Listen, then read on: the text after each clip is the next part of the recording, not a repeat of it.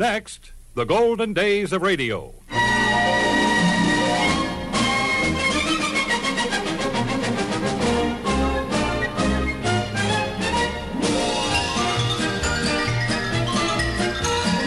This is Frank Brzee inviting you to join me for the golden days of radio. Great moments from radio programs of the past, headlining some of the world's most famous personalities.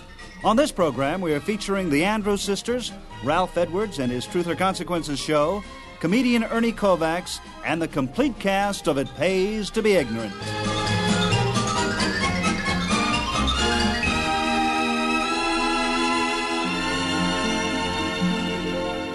Here's the Andrews sisters, Patty, Maxine, and Laverne, from a radio show in 1946 with one of their big hits.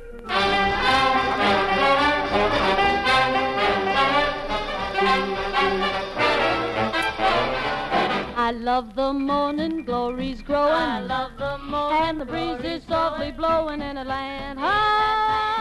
Yeah.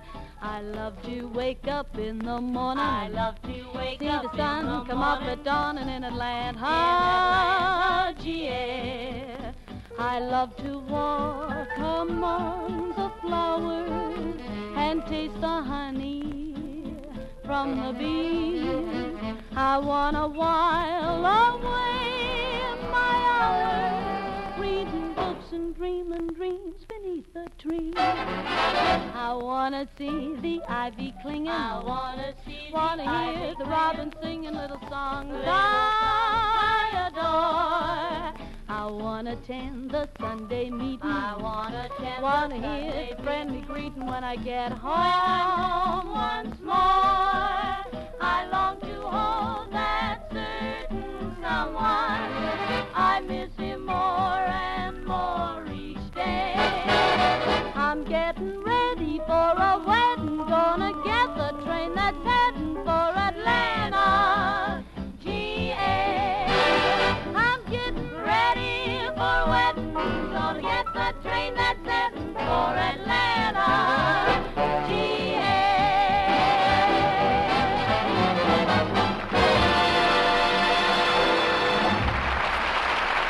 And now that popular quiz program that kept millions of listeners in stitches during the 40s and 50s. Tom Howard, George Shelton, Harry McNorton, and Lulu McConnell proved that it pays to be ignorant. And now, Mr. Scott, who have we as our next guest? Mr. Howard, we have a very charming young lady. Her name is Miss Eunice Wiles. Oh, well, fine. How do you do, Miss Wild? How are you this evening? Fine, thank you, Mr. Howard. Well, we're very glad to hear that. Where are you from, would you care to say? New York City. Oh, right here from New York. Well, good. Uh, you know a lot about New York, so I don't have to go any further when you're from New York. We're glad to have a native girl right here with us. Uh, how do you happen to be in New York this evening? I mean, how do you happen to be at the broadcast? You just stop in to see the show? Just stopped in yesterday. Well, thank you for coming along. Are you alone, Miss Wild? Are you What alone? do you mean? What difference does it make to you if she's alone or not? Mr. Howard, it's not much fun for the young lady in New York alone, you know. Uh huh. She should have an escort. I see. And I suppose you would be the escort? Well, uh, Yeah. you, you put it rather bluntly, Mr. Uh, Howard. I You better be careful what you say, Mr. McNaughton. Suppose your wife is listening in. Oh, I fixed that.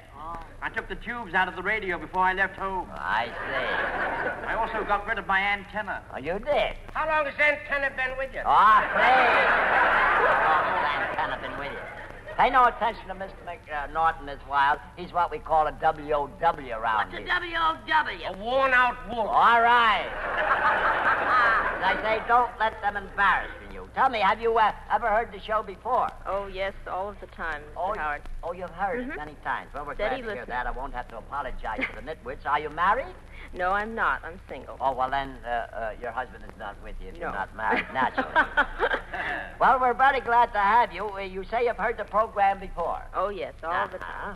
Tell me, uh, uh, what do you do for a living? I'm a receptionist in a textile office. Mm-hmm. Oh, in textile. That's cloth and things like That's that. right. Is that right? Mhm. How do you like your work? oh, I, that all right. I see, I see. Well, it certainly is nice uh, to have you with us here. Uh, uh, how long have you been working textile? about four years. Mm-hmm. About four years, uh-huh. And you're not married. No. I almost got married once, Mr. Howard. You almost got married. Yeah. Almost. Yeah, I used to meet a very nice girl in the subway every evening. Yeah. I was almost going to marry her. What What happened? happened? Well, you see, she used to get off at 72nd Street, and I used to get off at 84th Street. Well, why didn't you marry her? Oh, she was below my station. She.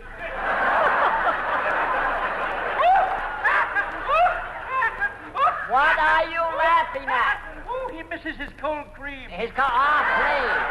Uh, Miss Wild, I'm going to ask you before we're running a little short on time. So would you reach into the cap there and pick out a question for us as long as you're here? And would you be good enough to read the question if you don't mind? Just read it into our mic. Mm-hmm. In the book Robinson Crusoe, what was the name of the leading character? Thank you. In the book Robinson Crusoe, what was the name of the leading character? Mr. Howard, isn't this a question about books? Yes, it is. I'm writing a book now, you know. It is. I'm writing a book. It's a sequel to The Naked City. Sequel to The Naked City. Yes, it's called Bear Mountain. Please, please. In the book Robinson Crusoe, what was the name of the leading character? Any schoolboy should know the answer. But I never went to school, Mr. I Howard. know that. I started right at college. You started right in at college. Why bother with the middleman? Oh, I see. What college did you ever I go don't remember. It was either Penn State or State Penn. Yeah. I, I know they didn't use names for the students, just numbers. Just numbers. Wh- what did you go to college for, Mr. Shelton? To get polished. Well, where is it? I drank it. Yes. You know, speaking about polish, my grandfather had a sad death. He died from drinking shellac. He died from drinking shellac. Yeah, but he had a fine finish. He had... Look, please, the story of Robinson Crusoe is about a man who, at the age of 13, ran away from home and went to sea. He was shipwrecked on a barren island on which lived nothing but cannibals. Well, Oh, I knew a cannibal's daughter once. You did. Yeah, you know, funny thing about her, she liked the boys better when they were stewed. When... uh, Please, Mr. Sheldon. How, how did this man manage to live, Mr. He Howard? lived off the animals on the island. Oh, my, lived off a poor little animal. Uh. Was he able to support himself? Ah, please, that's silly. He trapped the animals and used them for food. Mr. Howard, tell me, you say this man was shipwrecked. Yeah. How- well, how did he get to the island in the first place? He made a raft with his bare hands. Must be awfully hard to make a raft out of bare hands. Uh, Well, of course, he had the nails. he had the nail. They were right at the end. Sure, they were right at the end of his palm. Never mind. Let's get on with this thing. He had the nails. One, whi- one day, while strolling a- around the island, he saw smoke. The island must have been on fire. I see. Maybe it was Fire Island. All right. The smoke was coming over a hill, so he climbed up the hill, and what do you suppose he saw? The other side of the hill. Please, he saw fire. He did? You know, I'll bet that's where the smoke was coming from. Miss McNaughton, you're wonderful. Your deductions are wonderful. Not only that, they're repulsive. They were cannibals. Cannibals was dancing around this fire. Oh, cannibals. Yes. Oh, I thought they were mosquitoes because I they bite worse than mosquitoes. Okay, in the middle of these cannibals, there was a man. Who was the man? The man was Friday. I know, but who was the man? I told you, Friday. What are you talking about? I didn't see you Friday. Isn't it? the, da- the cannibals were dancing around Friday. Don't you see, Miss McConnell? The cannibals were dancing on Friday. I don't care what day they were dancing. Who was the man? Please, they were dancing around this man. They were getting ready to eat him. He's who? They were going to eat Friday. You mean they only eat on Friday? I bet they had fish for dinner. Say, you know, that's a funny thing. I had fish today. You did? Yeah, and a fried a matter.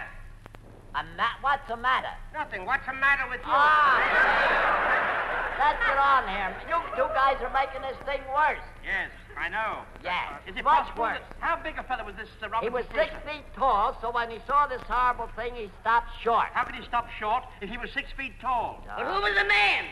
Please, he was Robinson Crusoe's man Friday. But whose man was it the rest of the week? Ah, let's go. Mr. Uh, Clark, will you step in here and give our son a guest $25 and recognize him for helping us out? Truth or Consequences went on the air March 23, 1940, where it remained for more than 20 years. Here's MC Ralph Edwards with a contestant and one of the TRC consequences. How do you do, sir? What is your name? Wilkie Smith, Mr. Wilkie Smith. How are you? Fine. Where are you from? Burbank, How tall are you? about 6'2. What is your occupation? I work for Title Insurance and Trust Company, Good. Where would you go to school? Burbank High. Uh, Hardwood. W.C. Smaltz of Wi- Williamsport, Pennsylvania asks Which of our American writers was the most clever? Truth or Consequences? Wilkie Smith. Oh, let's see. Title Insurance, Burbank. Wonderful place. Which, which of our American writers was the most clever? John Greenleaf, because he was Whittier. Uh, oh! Ned Washington beat me to that back there. I heard him say, "You haven't told the truth, so you must pay the consequences." Mr. Smith, Wilkie Smith. Now, Mr. Smith, uh, during our pre-air time period, you told us you had a girlfriend. What was her name? Dreen Braden. What? Dreen Braden. Dreen Braden. Where is she from? San Marino. She's a P&G product. Huh? Well, that's wonderful. Uh, all right. Now, uh, you also gave us a telephone number, didn't you? Mm-hmm. All right. Now, uh, we have... Dreen. Now, how'd she come by that name, I don't anyhow? know. I never found out. All right. We have your girlfriend on the telephone right now. That is our operator, Has. Don't take in your breath like that and close your eyes. Is it an ecstasy or is it an oh my goodness? Huh? Oh. Oh, all right. It's oh my goodness. Now, our operator, our operator told her to hold the wire a moment that you were calling. Now, we want you to carry on a conversation. Say, don't be alarmed, honey. This is just a, a little personal call that I just got so lonesome I had to call you. Don't tell her you're on Truth or Consequences. You understand? All right. Now, uh, just sit right here by this telephone. Johnny Pollock, Okay. turn on the roving mic, will you? And I'll walk over to our stationary telephone. Now, don't pick up the thing yet, uh, the receiver. All right, now just one more thing. While you talk to your girlfriend, Dreen, we want this cute little dog to sit on your lap. Bring out the little dog, will you, Dick? Uh, Oh, he's very cute. what kind of a dog is that? Cocker Spaniel. Oh, of course, it's a Cocker Spaniel. Now, are we all set? I think so. All right. All right. Now, just one more thing. The name of the dog is Duchess. Wilkie. Duchess. Yes, Wilkie Smith. Now, when I ring this bell like this, talk to the dog instead of your girlfriend.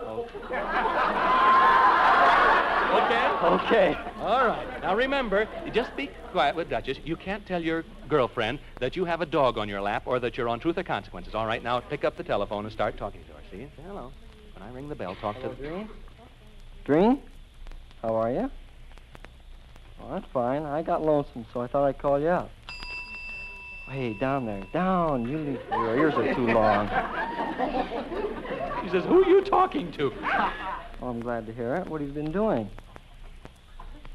She says, what do you mean my ears are too long? She's gone back. Is that all? Tell her you're anxious to see her. I'm uh, sort of anxious to see you. Hey, Get down. You need a bath. She says, Wilkie!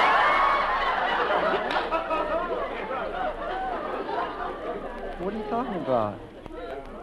Oh. No, uh, I might be over to see you pretty soon.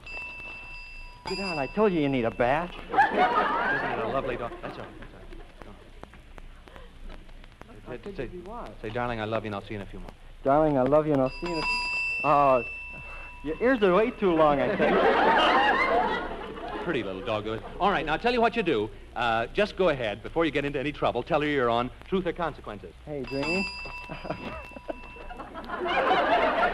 I'm on, I'm... No, remember the bell.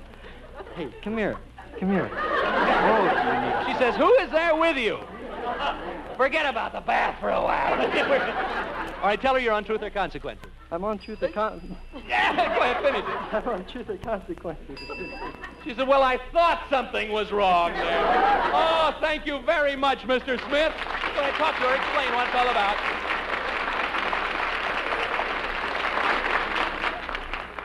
Right now, an excerpt of a program that was enjoyed by listeners from coast to coast for many years. The Answer Man. Would you like to know what animals grow smaller as they grow up?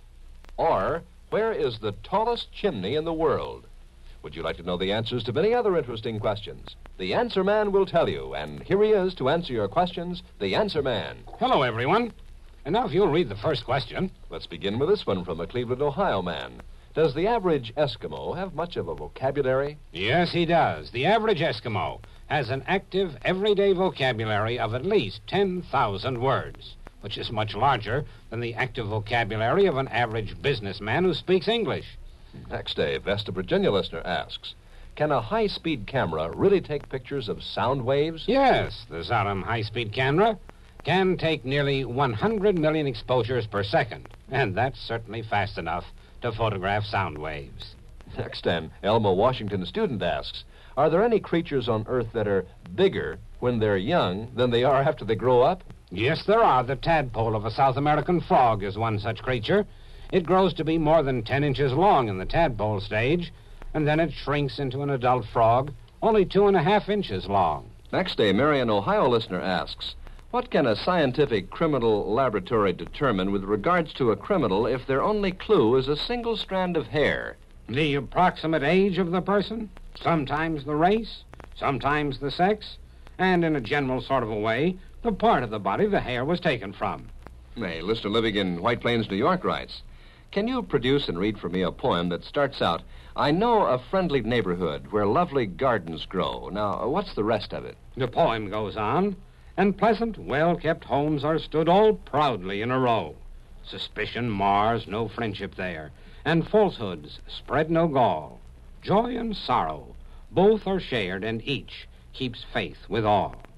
Now, if one friendly neighborhood such blessedness can claim, why, in the name of all that's good, can't nations do the same? In his next program, the answer man will answer such questions as Why do we call a stiff muscle a Charlie horse? When did we have three different presidents in a single month? And did the Eiffel Tower or the Statue of Liberty take longer to build? So tune in again for The Answer Man. This is Mutual, the world's largest network. The late comedian Ernie Kovacs parodied the Answer Man program on one of his TV shows and produced one of the funniest comedy bits I think I've ever seen or heard. Here's Mr. Question Man.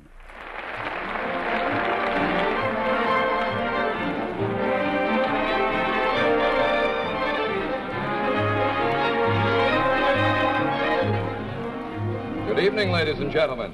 Time once again for Mr. Question Man. All of the questions sent to Mr. Question Man are carefully tabulated in files. Some of them are read.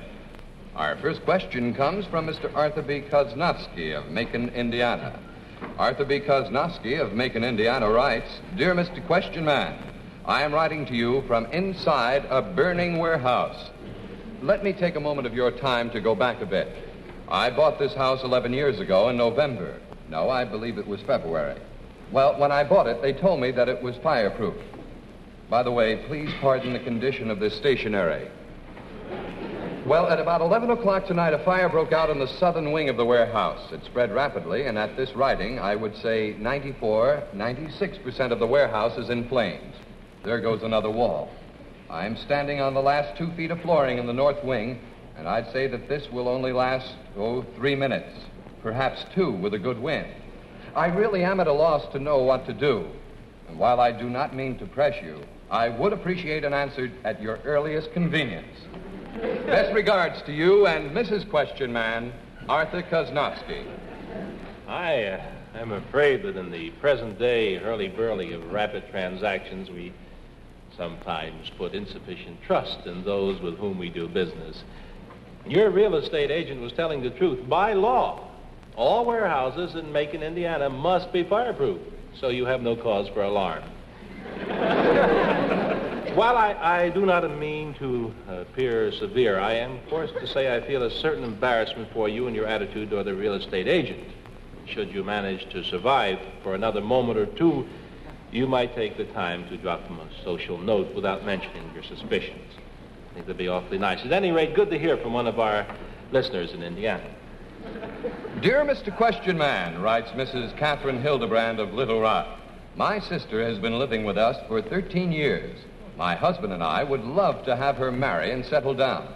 However, we have not been able to find someone for her. She is eight feet tall. what do you suggest? May I suggest you find two men each four feet tall? A young student from Heightstown, New Jersey writes Dear Mr. Question Man, I am studying science in high school. I am quite puzzled by this phenomenon. It is well known that the earth is round like a ball. Therefore, some people must be walking on it upside down. Why is it that these people do not fall off? You have stated a common misconception. People are falling off all the time. And now a letter from Abner Wolf of Schenectady, New York. Mr. Wolf writes us as follows Dear Mr. Question Man, I am very interested in the religious group called the Sikhs, who wear beards, are excellent warriors, tie their turbans in a special way, and usually live in the hills of northern India. They are noted for never venturing from their native land. Consequently, I was very curious to see that a tall, bearded gentleman who wears a turban of this nature has moved into the apartment next to mine. Tell me, is it possible that this man is a Sikh? No, he's uh, feeling pretty good. Just got a little headache, that's all.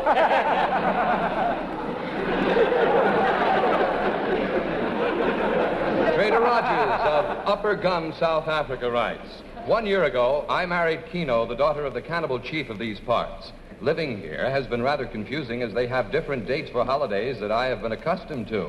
For instance, last week the cannibals celebrated Easter. Next week we're going to observe Thanksgiving. A point of etiquette has arisen. Kino's father, the chief, has suggested that we have the local missionary for Thanksgiving.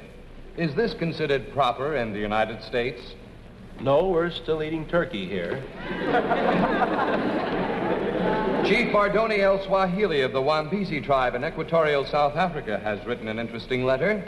Dwanya Nagi Hagu, Inga Green Lakabondi, Lawana Tiganadu, Kabi Dig Navas Bonta, Motoloni Argu Diban, Genda Ranyo Boro Mr. Nick Greco of Las Vegas, Utah, would like the answer to this question. I'm at this very moment playing table stakes poker with some very big gamblers.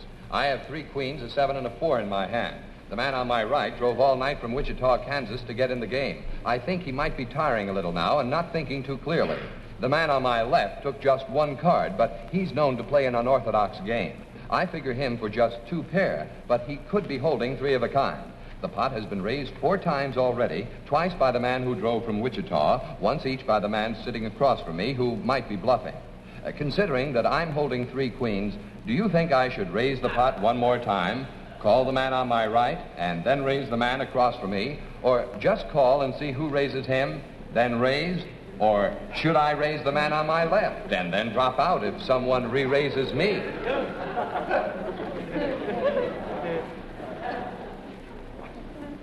Well, that seems to be all the time we have for Mr. Question Man. Be sure to join us again when Mr. Question Man will answer such questions as Are Dave Garraway's those little seeds on rye bread? Is it proper to drink coffee in a t shirt? Do they use real iodine on the medic? Does the DC 7 eat its young? And in a fair fight, could Rocky Marciano be Charles Coburn?